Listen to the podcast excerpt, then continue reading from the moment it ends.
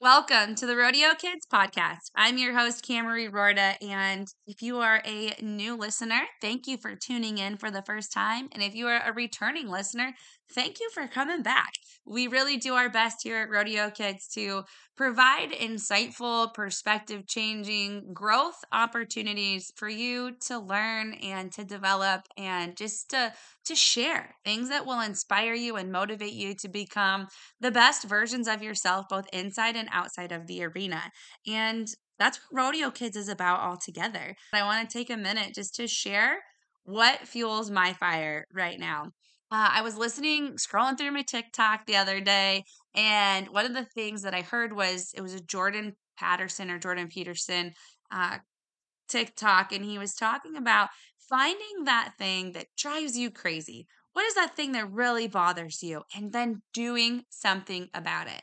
For me, the phrase kids these days just gets under my skin. It gets used all the time. And I believe that kids these days are the way they are because of adults these days. And I don't want to be the adult that contributes to the reputation um, and the habits and the the stereotype and the reputation that kids have today. I want to be the adult that steps up and provides opportunities and helps them to see their potential and gives them those opportunities to step up and to hold them accountable and to respect them as they learn and grow and give them just this space to become who they're meant to be. And so that's what rodeo kids is about is changing the stereotype of kids these days into yeah, kids these days are awesome right now. Like these kids are on fire. We just had five kids in person, and Callie joined us online.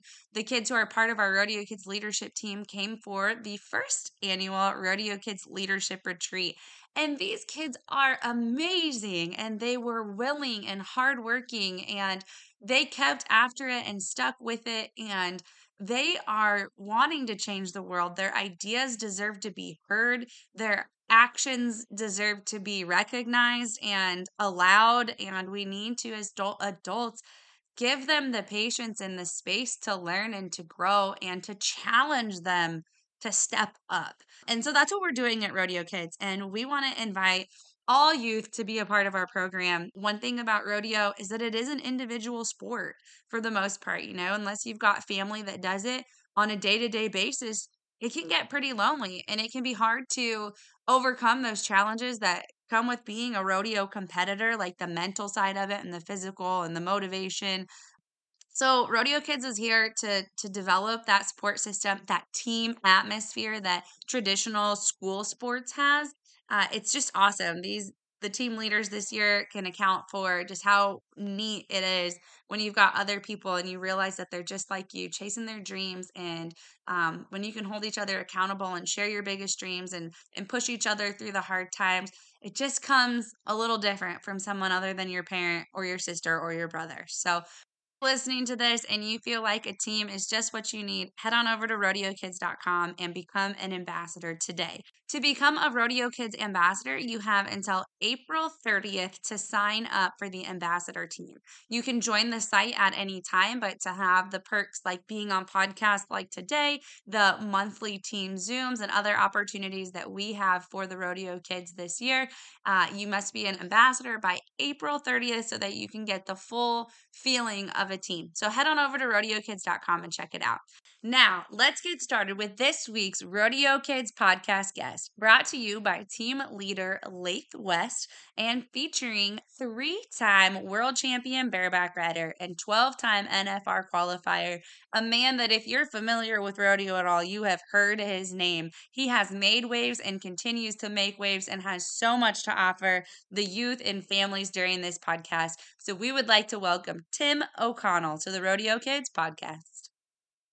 World changer, history maker. World changer, history maker. Welcome to the RodeoKids.com podcast, where we empower youth to be their best selves through the values and traditions of the rodeo and Western lifestyle. Hey Tim, how are you doing? What's up, Laith? How are you, buddy? I'm good. Hey, How are Tim? you? Welcome. What do we got on here? Hello. Hey, we have, so I'm Cami, and then Connor Essick is listening in with us while he's headed to a clinic, and Macy Paul is another one of our Rodeo Kids ambassadors listening in. Nice. Well, welcome to the Rodeo Kids podcast. Um, thanks for being here. Thanks for having me. I'm just going to jump right in here. And uh, so I know how um, in high school you were a big wrestler, right? Yep. So during your wrestling wrestling days, how did you just how did you keep so devoted and how did you keep at it to become to the level you got to? Honestly, I had success. I was on the starting lineup as a freshman on the varsity side, and I really probably wasn't ready to be on the varsity lineup yet. But uh, I like to I like to get in wars on the wrestling mat and get into fights. And at the end of the day, on the wrestling mat, it's either you or me, and I wanted it to be me. Well, uh, I finished that season by going to state with uh, two of my teammates, and the problem that happened was both I was a first day elimination at the state tournament, and both of them went on to place, and that just rubbed me so wrong that uh, you know both of them got medals, and I was sitting there with nothing and uh, it kind of just drove me. You know, like I hated not winning. I hated, you know, I hate losing more than I like winning at the end of the day. So I uh, I kind of changed my whole perspective. I figured out what I was. I watched my tape back a lot, and I figured out what I was really good at on the mat and what I probably wasn't the best at, and that I needed to improve on. So from there, got back in the gym. Got back in the gym, started getting ready for the wrestling season. Would go to open workouts, and then when the season started, I could be in the wrestling room all the time. I would wake up at uh, about 5:30 every morning, be in the practice room at six, have an hour and a half workout in the morning, shower, go to class all day, and then we had a three-hour workout at night for practice. So, and I did that every day for three years straight. So, I mean, I was doubling everybody's practices and I was working in the off season and I went from being a 24 and 4 to I went to tw- I was a 26 and 6 record my sophomore year my junior year I was 30 and 8 and I only lost to kids that were either that placed in the top 4 in the state of Iowa and then my last my senior year I was 41 and 4 and two of those losses came at the state tournament went on to get a medal finally finally got my medal my senior year and almost got into a state championship. Uh, oh, I mean, I was in the semifinals. I was pretty close to going to the finals my senior year. It's pretty awesome. So you were pretty the definition of uh, putting in the work when no one else did. Yeah, I mean, whether you're on a wrestling mat or in a rodeo arena, everybody can see what it's like in the light, but what you do in the dark when no one's around you. I mean, like if you want something bad enough, you gotta you gotta be thinking there's someone out out there that wants it just as bad as you do. So I like to think to myself every day when I go to the gym. There's some young like where I'm at now in my life. There's some really hungry young kids that want a world title, and uh, I want my world title. I want my fourth world title worse than they want their first world title. But when you're hungry at the bottom and you've been at the top, you got to be hungrier at the top. You can't just be satisfied with where you're at. So I think like that all the time. Like, what's one more rep gonna hurt? What's one? More, what's doing one more set of this gonna hurt? Like, you're only gonna better yourself. What's one more time on the spur board? Like, you know, putting myself in situations that better better me than my competition. And I have no idea how hard my competition works. So I push myself to the brink of exhaustion usually most of these days, especially getting ready for the finals. Like I've been uh been working with a trainer for a long time, and there's a lot of days he'll get me to throw up. You know, like we'll just work that hard, and we're not afraid to go that hard. Have you read The Power of One More? I have not. By Ed Mylett. It sounds exactly like what he says. He's a big motivational guy right now, and I listen to his podcast sometimes, and he's got a book, and it's like The Power of One More, and it's just doing one more all the time, no matter what it is. And it sounds like that's what you do. Like it is the power of one more. Yeah, I mean, and and that's I think that's just a winner's mindset. Like when you when you've tasted the pinnacle of what you want to do, if you've you've accomplished your goal, like you want you want it again. Like um, I've explained winning a world title, like almost like a drug, like, and I've never done drugs, by the way, but uh, when you get handed a gold buckle, your very first gold buckle, you get flooded with emotion. You want to cry, you want to jump up and down. You're so excited, you're so humbled, you're grateful, but you're ecstatic. You're the best. It's a it's a a tornado of emotion, of the greatest emotions that you can possibly feel. And then you walk out of the smoke to the Thomas and Mack, and you they claim you as their their world champion. And in that moment, like that's what winning a world title is, is about.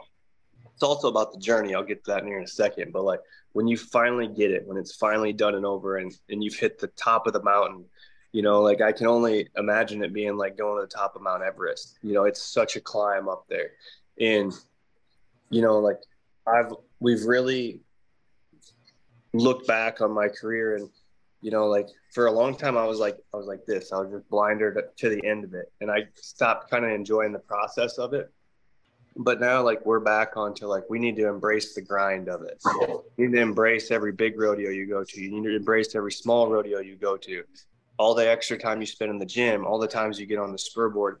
The process is just as important as the final victory, because you're going to look back on you can look back on the year and like when you get a gold buckle or vice versa or a state a state medal, it's not the the last one that you got on. It's there's there was something that happened and there was a defining moment in that year that stood out to you to where you knew that you you were not going to be beat. Your confidence, you did something so special that you knew that your confidence was going to propel you to the to the end goal and it like propels your riding it propels your your attitude it propels your confidence like you kind of walk around with a swagger after that.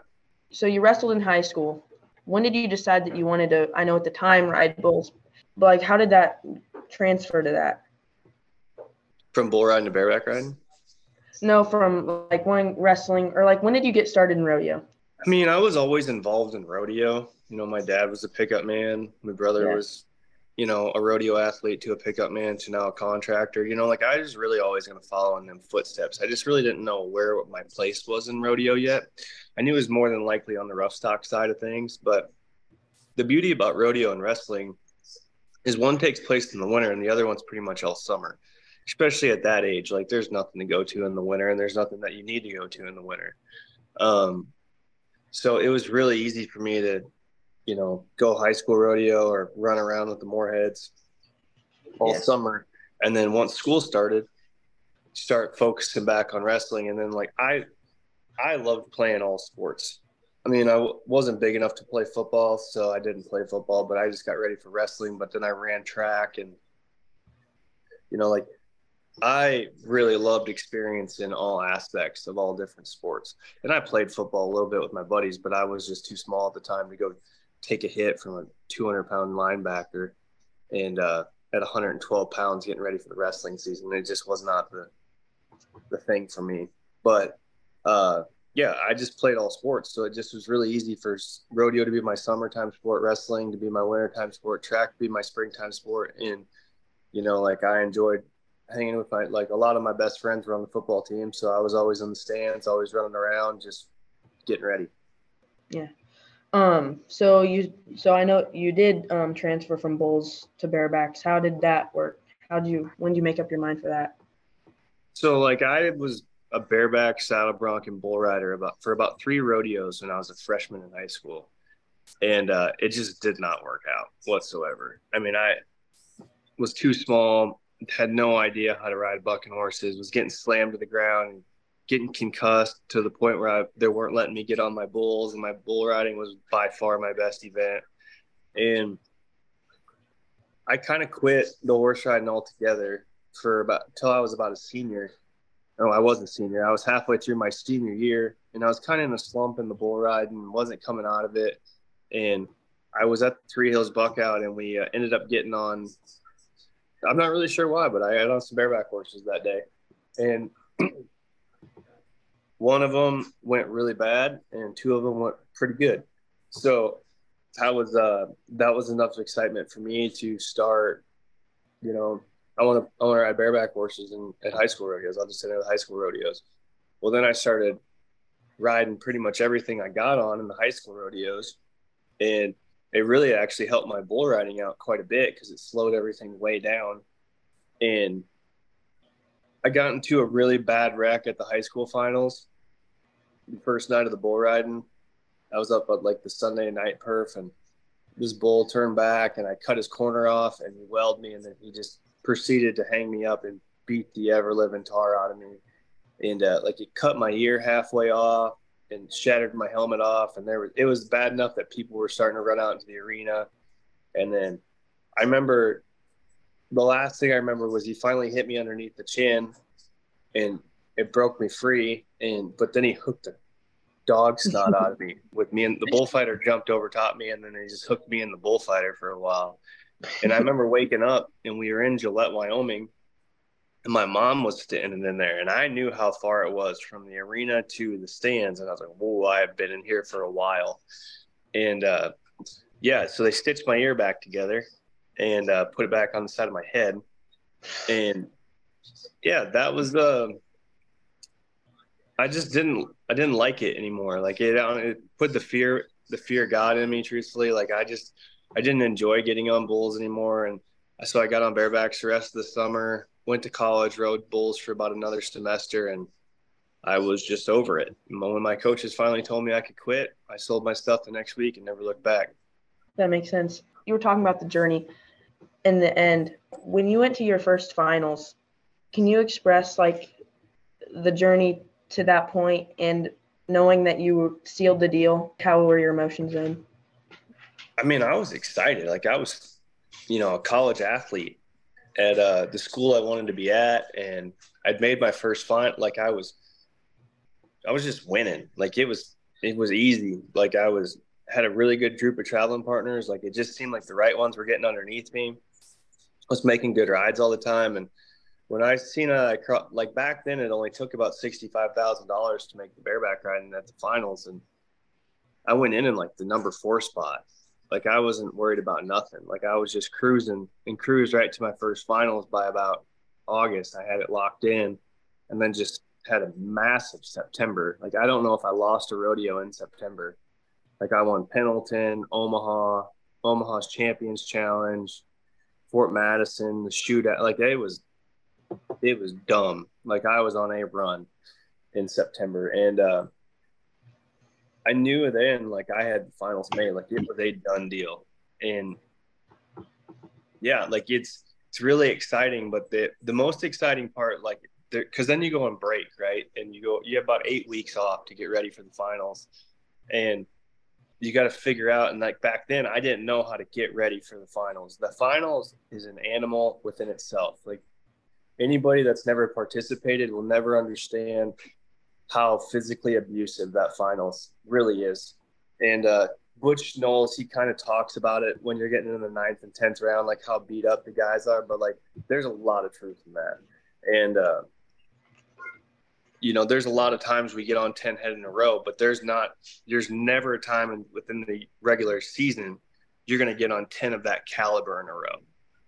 So if your body is not physically ready for it, like it is mentally and physically absolutely draining, especially if you don't know how to handle Vegas either.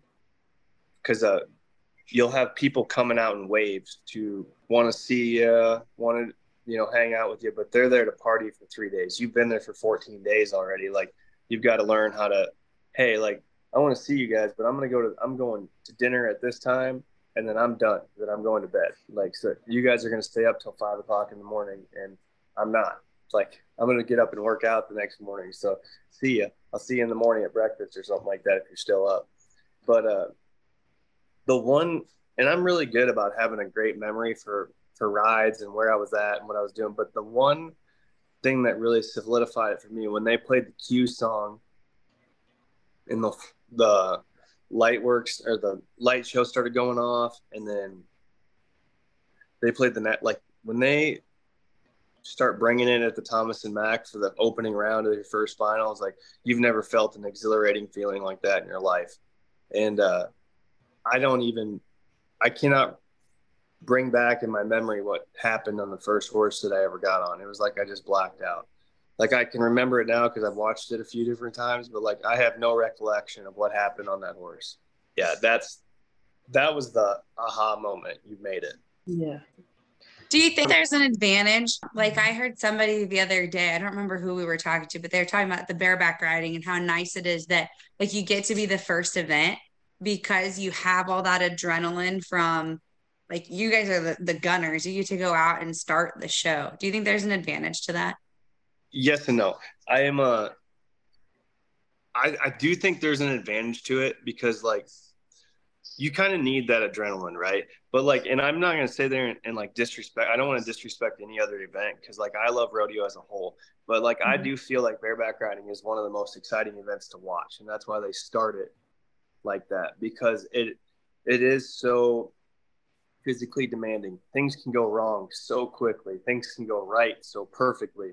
Like you're getting a mix of like the danger of bull riding and the poetry of saddle bronc riding all in one mix. And it's like once, you know, like it's kind of like someone explained it like this one time, like bareback riders were like the rock band. So like you you've already like kind of pumped your crowd up. Well, like let them see the rock show and like let them kind of run with the show at that point. Like pump them up with the bareback riding and then bring them into the beauty of rodeo, you know, like, and yeah. keep them, keep them engaged, keep them entertained. Cause like you go from us right to like steer wrestling. Well, then you got some big ogres chucking steers on their back. Like it kind of flow like the, uh, the order of rodeo really flows with each other. Mm-hmm. That's and a like, good way to put it. Yeah. Like I, I do feel like keeping, keeping the order how it is, like really like intertwines, like let's bring them up and then let's kind of bring them into like the, with the you got bareback riding, steer wrestling, and then usually you if you have team roping, team roping after steer wrestling. Usually, yeah, team roping team goes. roping then saddle. So then bronc. you're kind of bringing like bringing back uh, team roping into saddle bronc riding, like the poetry of rodeo, and then calf roping, showing the hair. Like you show the the two mains that start right, saddle bronc riding, and the tie down roping. Like the two classic tradition. events. Like that's where yeah. tradition brought it and then you bring back the speed of barrel racing and the danger of bull riding to sell it out. And yeah. now we're getting into now we're getting into breakaway roping too, and that's as fast as you can run it. Like, yeah, I think that's a really cool way. Um, you know, one thing that I found is so many people um, get to be on the competitive side of it, but as a competitor, you don't really look into the production side of it and the reason that things are the way they are. So I think explaining that really sheds some light not only on the importance of the order of events, but like you were saying, the poetry of it and like the show and the production of it. I think that's uh, just a really neat way to look at rodeo and and the the cool event that we get to produce. Yeah, and like 2020, like kind of showed like I love rodeo with all my heart, but we can't do rodeo without our fans. Like at the end of the day, we are we are entertainers to entertain a crowd, doing mm-hmm. something that is really dangerous and that we all love at the end of the day. Like, uh, we are not football and we will never be football because football can be played in an empty stadium and people are going to tune in to watch it. It's pretty tough to have people tune in, even with the Cowboy Channel, to watch an empty rodeo arena. And plus, I'm not gonna lie, I rode in those empty arenas. It absolutely sucks to do that with no no audience. Like a lot of what we do is played off the energy of an audience too. And I yeah. I do agree with um, you guys saying like there's so much more than just loading the horses and bucking them. Like we at these world's toughest, I get to sit and watch the production meetings and what goes through. It's so much more complex than what people think. Anyway, you were talking about how you're on the road to your first finals. You had important people and friends. Are they there to help you and do do they fuel you? Hundred percent. And there's a there's a saying out there like if uh if there's five winners and you're the sixth one hanging out with them, you're going to be a winner. If there's five losers and you're the last one that has started hanging out with them, you're going to probably be a loser. Like you're only as good as your competition. And like that's even in the Bible and uh, Proverbs 27, 17. Iron sharpens iron as one man sharpens another. You know, like that's as true to the core as you can possibly get. Like you, and that's why, like, for me, like, I only travel with guys that want to be world champions. Like, So that means like you don't get a day off. Like you can't be the best guy in your rig. In your group of guys, if you're clearly the best guy, you're not pushing yourself. But if you're traveling with two or three others or one other guy that is a real contender for a world championship, like you're going to bring your A game every time you wake up. And like you're not going to give yourself a choice or else you're just not going to win. If you're not winning, you're not feeding your family at the end of the day. When you won your last world title, I remember watching a documentary on you and you said how the arena just do you remember anything like what you were thinking? Did you like when you injured yourself in the 10th round? Yeah. Um, I mean, I did. I blew my shoulder 100% apart. Like yeah. there was a I think the only thing left, I had one one tendon that held that shoulder into place. Everything else was pulled apart. I mean, the capsule was torn in 90%. I tore the supra, infra, labrum, bicep. Uh, my shoulder did dislocate and tear everything out. It's not something I would recommend. But uh, I remember remember absolutely everything of that. Truthfully, it was. Uh, I made a really good ride. I had a really strong mark out. Horse circled around to the right, and I picked his timing up really good. And uh, coming out the end, he stepped ahead, and I was kind of, I was rolling at that point, and it just it finished the ride off good because I needed to be like 87 and a half to win the average, and I knew I took my chance to win the average at that moment too because I knew I had the ride completed, and I really just had to make a ride to win a world title, but I wanted to win the average title too, and uh, I knew this horse was hard to get off of and I knew that because she's built in, she's built big in the front end, she's built skinny in the back. So when you go to double grab and put your feet down, your feet just well, she had me so like she had me loose at the end of it. Like I wasn't loose bad, but like I was pretty wide open. And when I went to go double grab and settle down, my feet did exactly that. And I remember looking up and I seen my rigging handle looking straight down. I was like, okay, just look to the left side.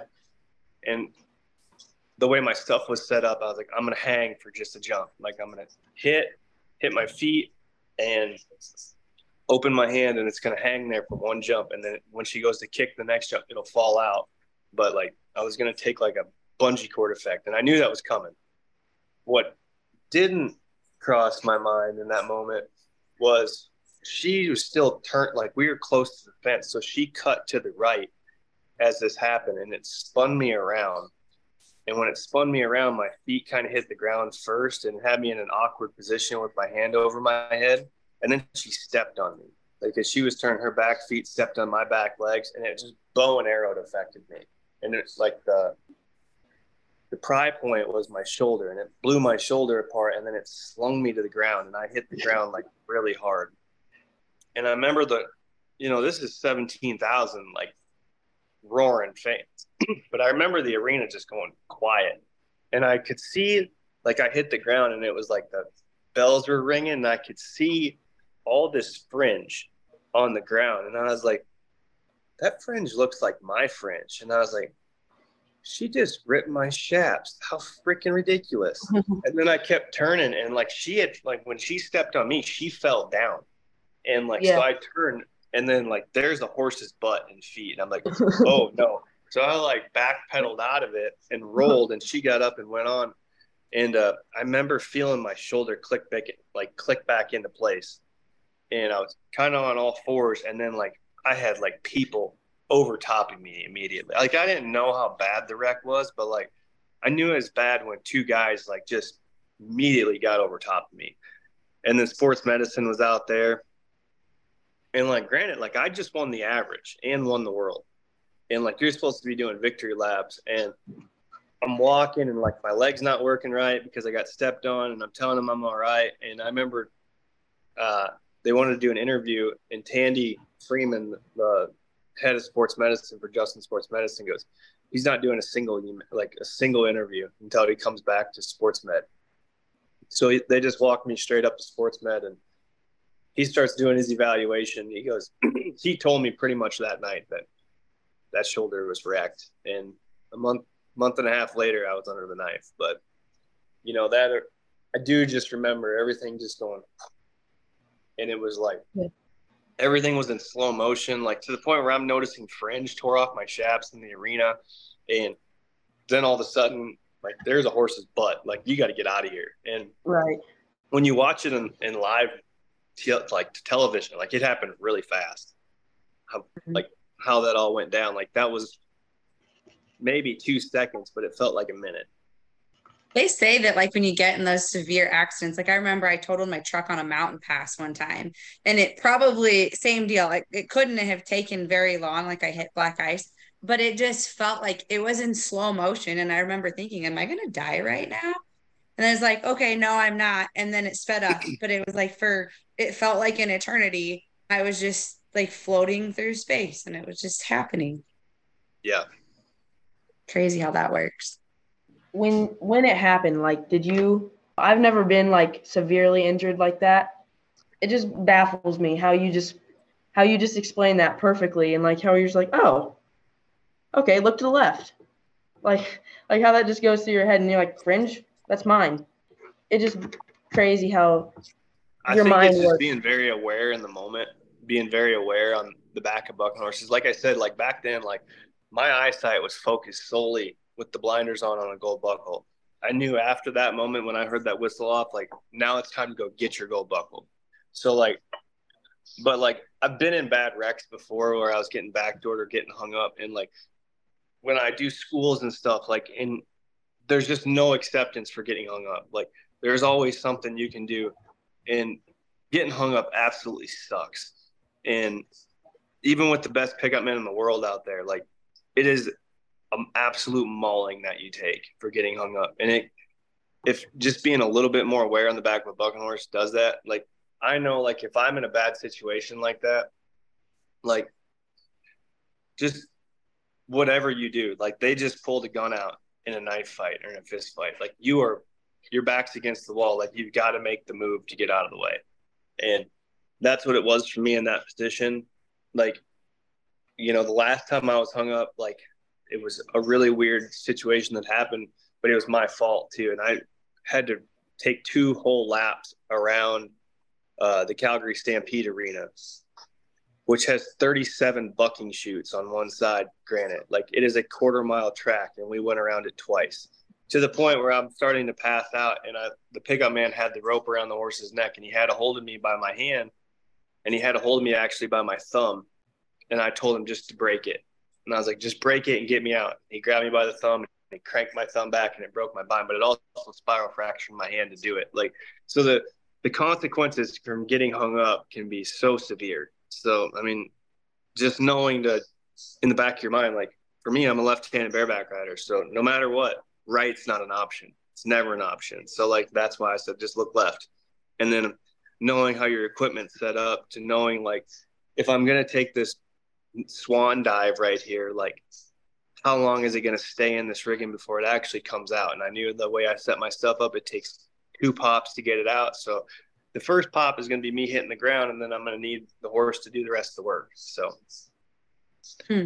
just a lot Do of you weird practice that kind of stuff? Like for kids, you know, you're saying that there's always something that you can do. So, like at your clinics or even yourself when you were preparing before you were at the level you are now, are there things that you did to practice not getting hung up or getting off your horse? Yeah. So like at my schools and like I learned this the hard way because I didn't really go to any schools because like when I started riding barebacks, I went straight to college.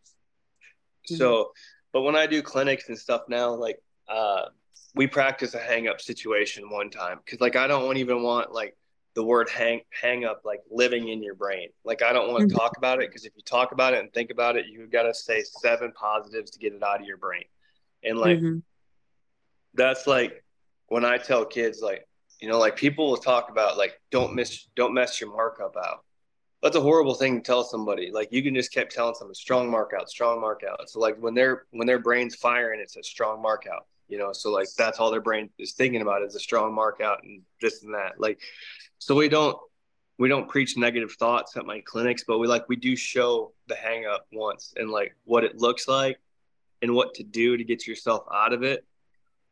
And then Mhm. as soon as that's done, I hammer the fact that you should never be hung up.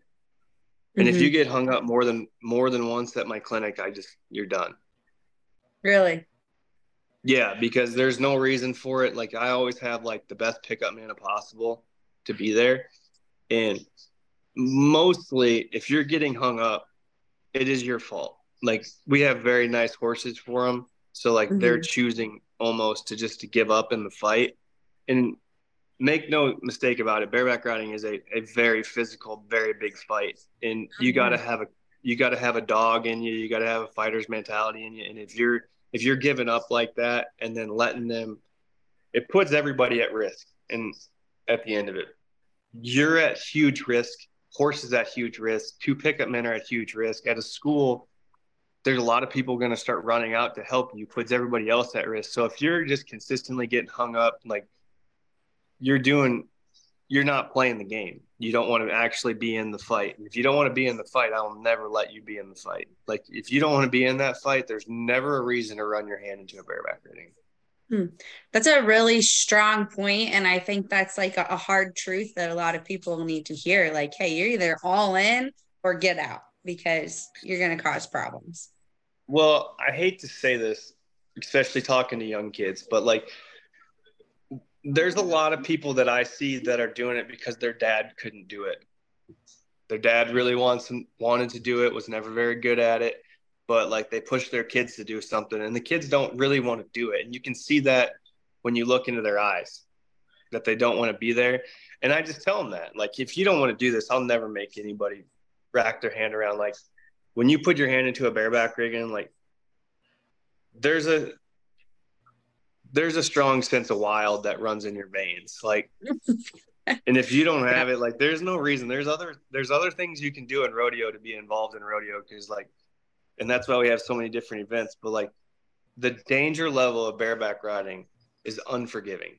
So yeah. I never, if you don't want to be in it, if you don't want to be in that kind of war, like, you just don't have to. And it's not a you're being a baby or you know mm-hmm. we're not going to consider you as tough or anything like that. Like that mentality should of the old way of thinking needs to be completely thrown out the window. Like especially like with concussion stuff anymore. Like a lot of kids need to understand like if you hit your head, the old way of thinking is starting to really get pushed out the window.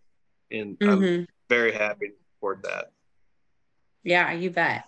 And the longevity of our athletes will be longer because of that. Yeah, like I want you know, Lath to have a career like mine to where if he wants to, you know, I'm 31 years old now and I could still probably rodeo for another decade if I want to.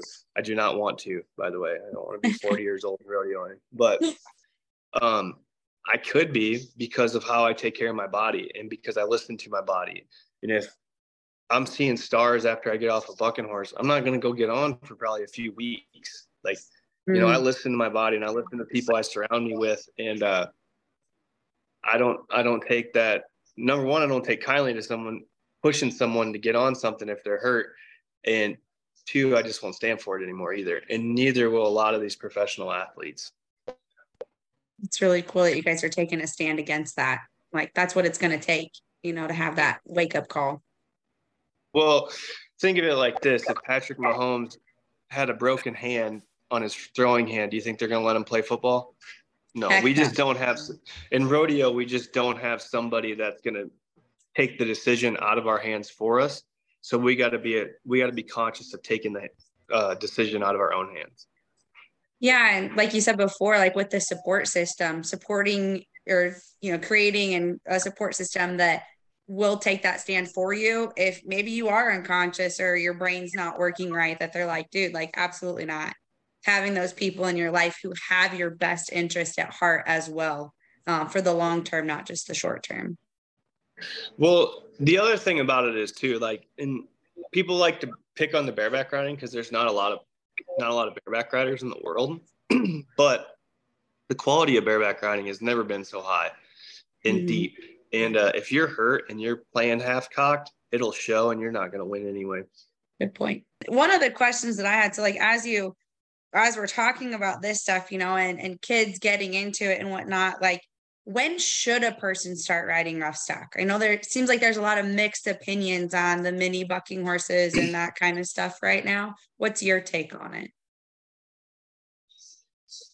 I don't have a good take for the mini bucking horses, truthfully.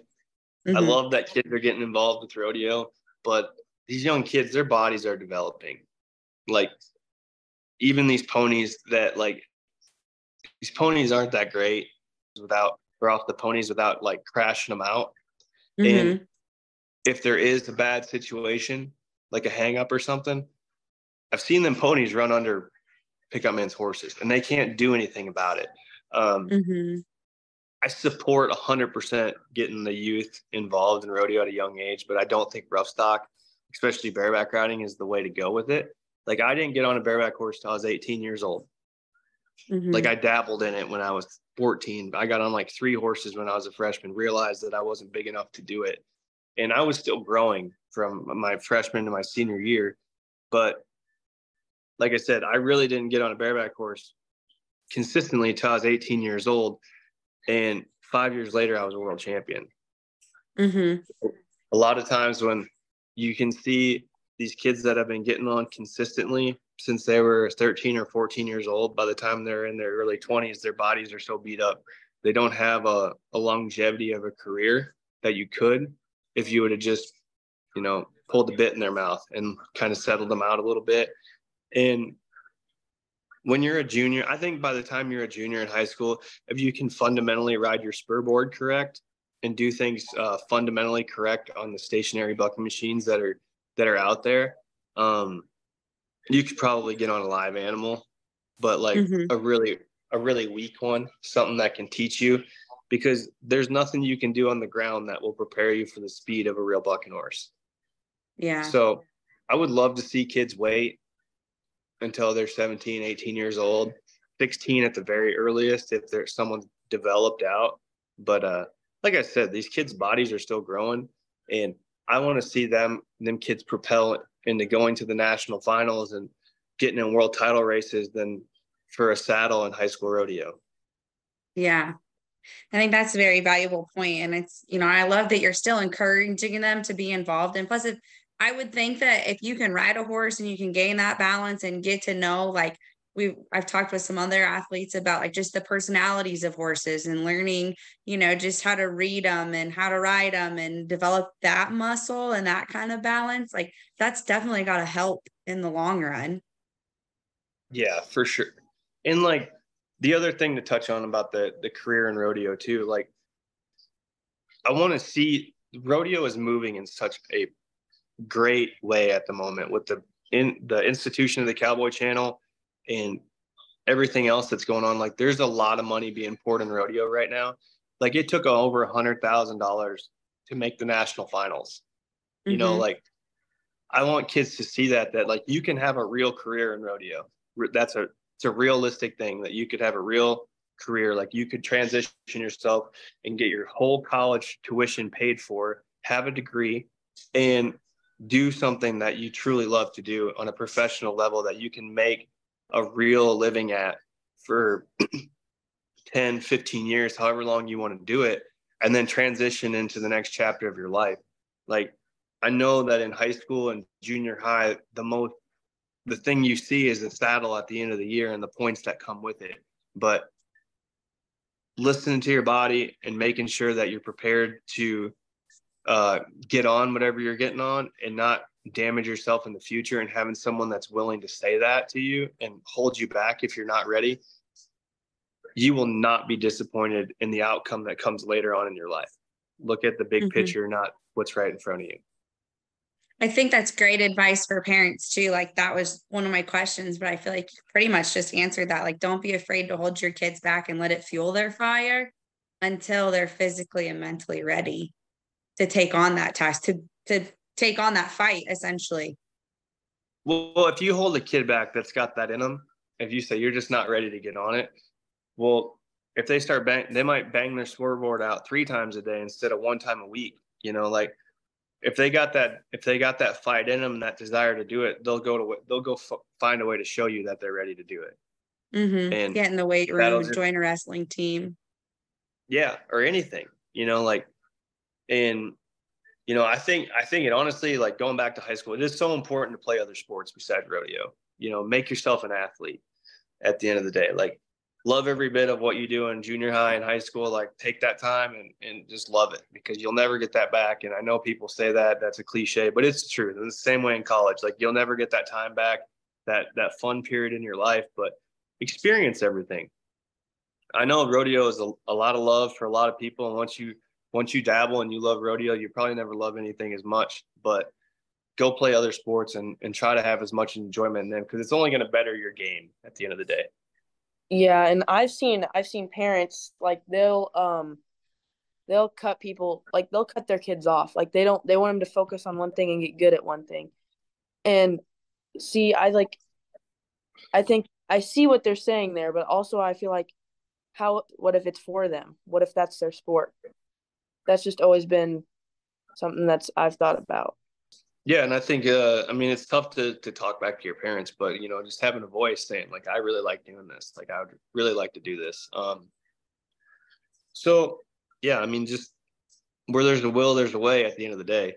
So you put on schools, you said.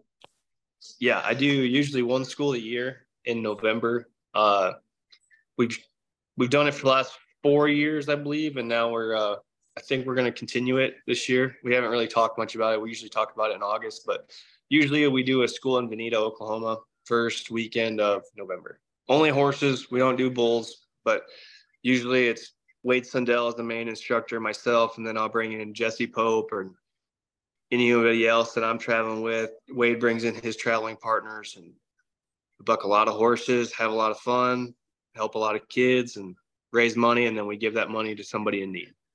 That's an yeah. awesome deal. Yeah, it is.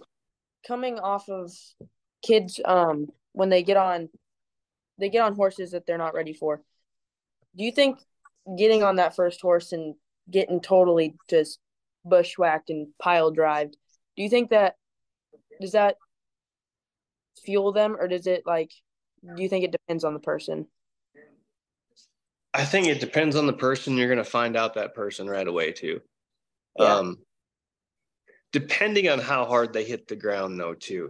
But like you know if you just get thrown off and you get thrashed a little bit and uh, yeah. it's not a bad wreck and uh, you get up and that kid's hungry for another one like i want to do this again like then you can see the fire. But if you see someone that kind of hits the ground like really not that bad like they tucked and rolled out of it like it wasn't a bad slam or anything like that like yeah. and they don't want to play the game like you can usually tell right that yeah. Mm-hmm.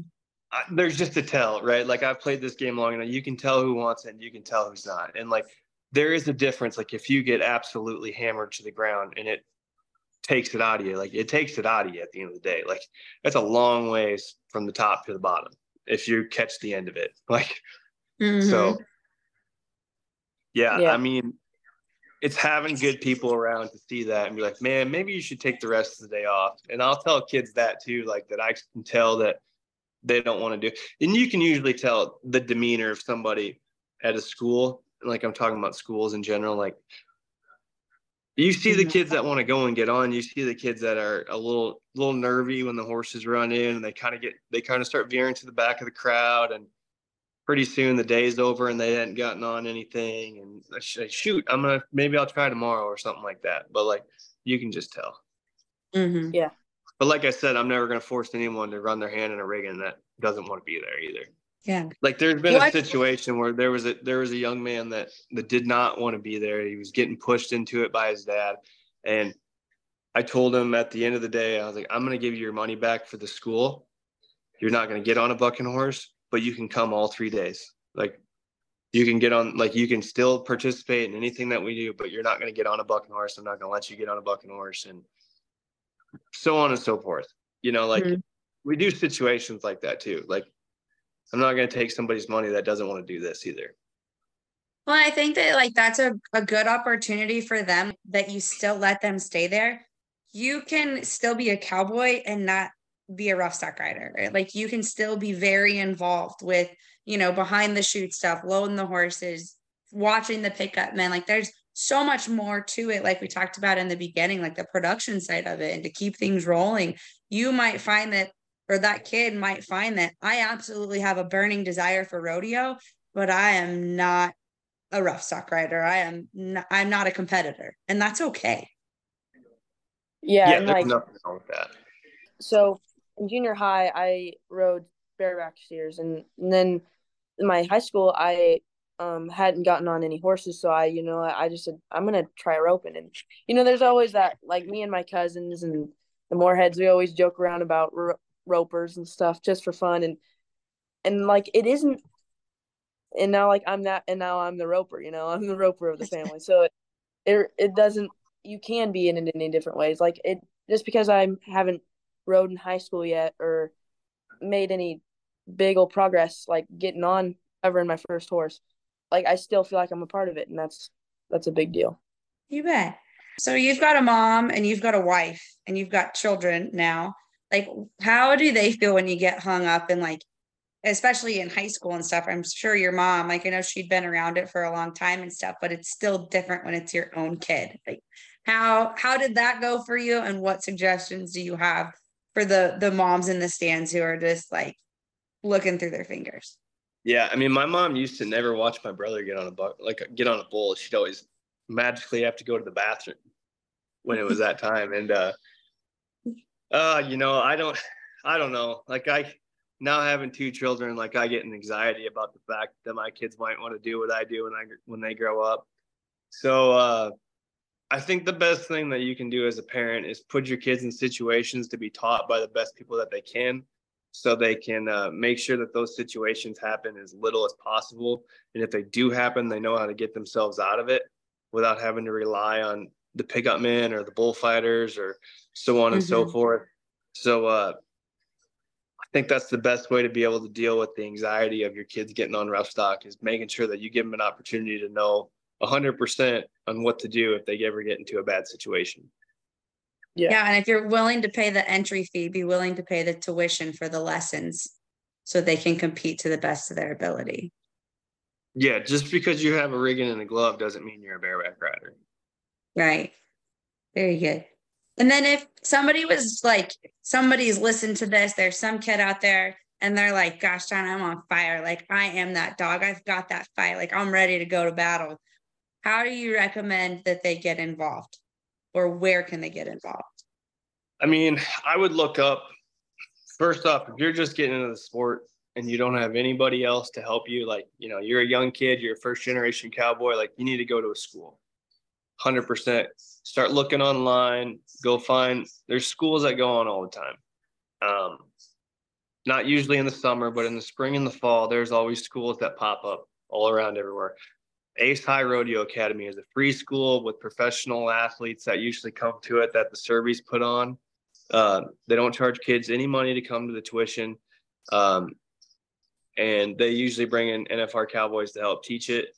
I know that one's been going on for a while. Like I said, like our school, we do charge, but our your tuition is going to usually we've never kept a dime of it. We've always given all the tuition away to a cowboy in need. So that's kind of our thing about it.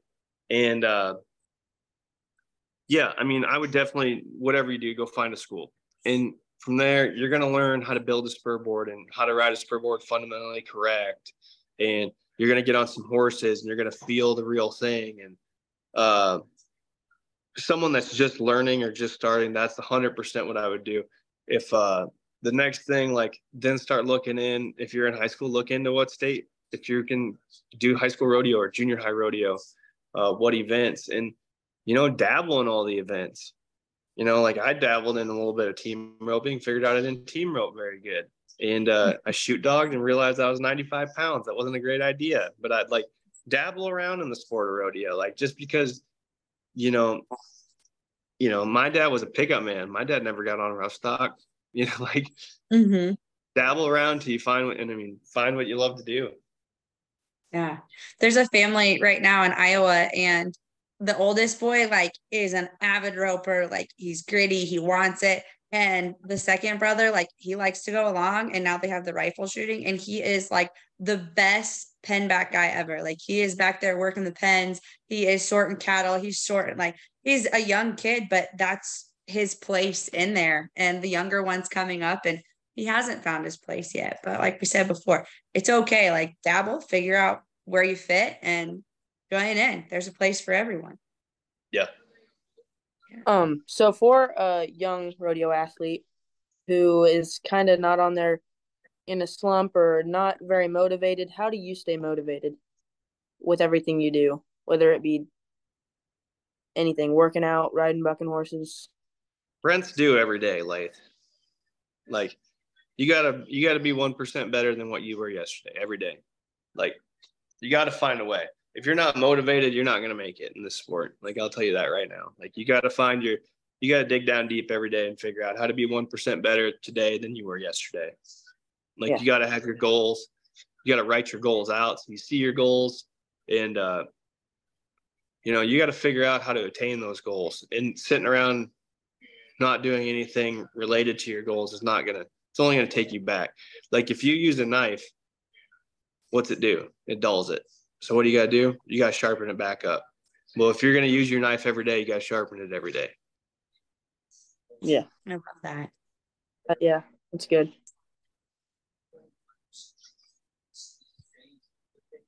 Yeah. We're down to the last few minutes. So what else you got Wade? Um, well, I just I know as like I look at you as top notch. You know, I look up to you and I appreciate everything you do for everybody. It's it's great. Um, I hope one day I am able to do follow in your footsteps. Well, if you ever need anything, you got my number. Like I looked up to your dad when I was rodeoing, so you don't have a bad bareback rider in your household. I'll tell you that. Thank you. Is there are there like books or podcasts or like what do you do to sharpen your knife? Clearly, you're very physically active. Um, you work on your mindset, but what are things that you do every day to get that one percent better? I mean, I surround myself like I just surround myself with winners, right? Like, um, I still live in the college town that I went to because I knew that this was going to be the best place to, uh, you know, make my craft better. So just surround yourself like with my, like I have a personal trainer that works me out five days a week. So like surrounding yourself with people that that want the same thing that you do for you, and you know mm-hmm. finding your village of people that if your goal is to be a state champion in high school, you got to find people that have done it and figure out what they did because they just didn't do it by accident. Nothing's done by accident. Even if they tell you they didn't do anything they're naturally good at, that's a lie. There's 100% lies in that. So just finding mm-hmm. people that want the best for you and that are goal like, and you just got to be motivated and show them that like it's not just you out there. Like when I won a world title, it wasn't just me winning that world title. That was my my wife being the rock and foundation for some mental support. It was my trainers that got me physically ready. It was my coach that sharpened me on my skill set every day leading up to it.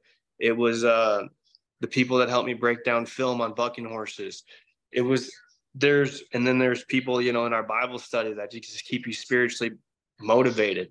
You know, like there's there was hundreds of people that were involved and still are involved, if maybe thousands at this point, that have played a role in my life that has motivated me to be a world champion. At the end of the day, you have to have the most desire out of all of them, but you got to find people that want the same goals for you. That's and at so the end strong. of the day, you need to you need to win unapologetically. Writing that down. Awesome. Well, thank you so much for this, Tim. This has been awesome. And clearly if anybody's going to be encouraged you're a great person to encourage them because you've been there you've done that and you continue to strive for those things and um, you know you're such an awesome role model you're a god-fearing man you're going out there after your goals you're making it happen you're getting 1% better all the time and you know we're lucky to have people like you in this sport because you're what keeps it going. You're people like you are the backbone of this that that make this sport and and encourage kids to to continue growing this sport. So thank you for that. Well i appreciate it. I know as an individual looking at your story pushes me so appreciate it. Well don't make it don't forget like i grew up in a town of 95 yeah. Right mm-hmm. by the moorhead like I'm a small town kid that just wouldn't take no for an answer at the end of the day. I mean, if that's not the true story, like you don't have to come from a world champion bareback rider to be a world champion bareback rider or a world champion roper to be a world champion roper. You just have to have a desire in your heart and not take no for an answer at the end of the day. Well, on that note, we will call it a wrap. Thank you so much for joining us today.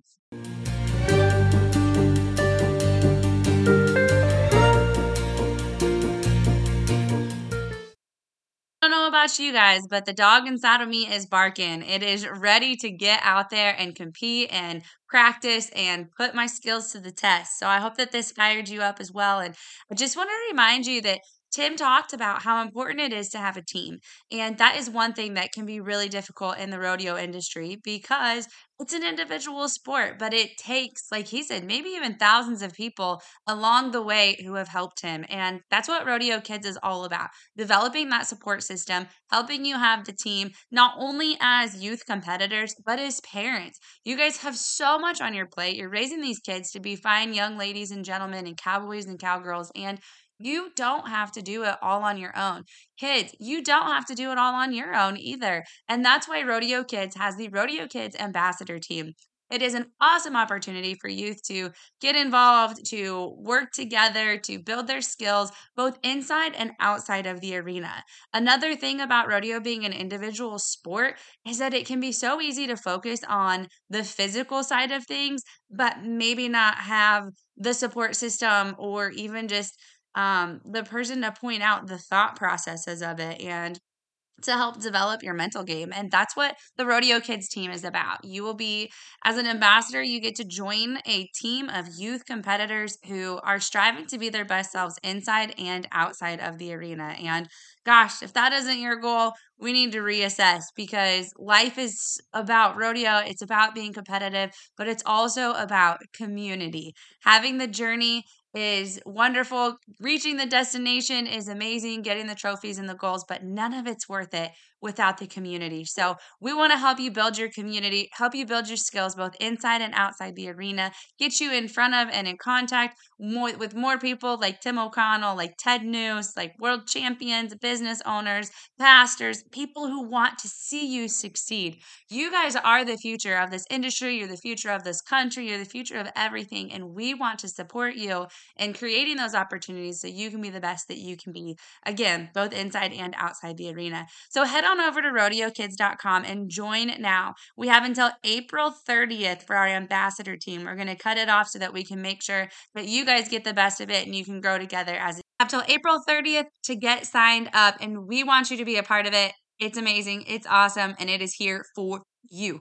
Always, thank you guys for listening. Good luck, safe travels. God bless, and let us know if we can help you in any way.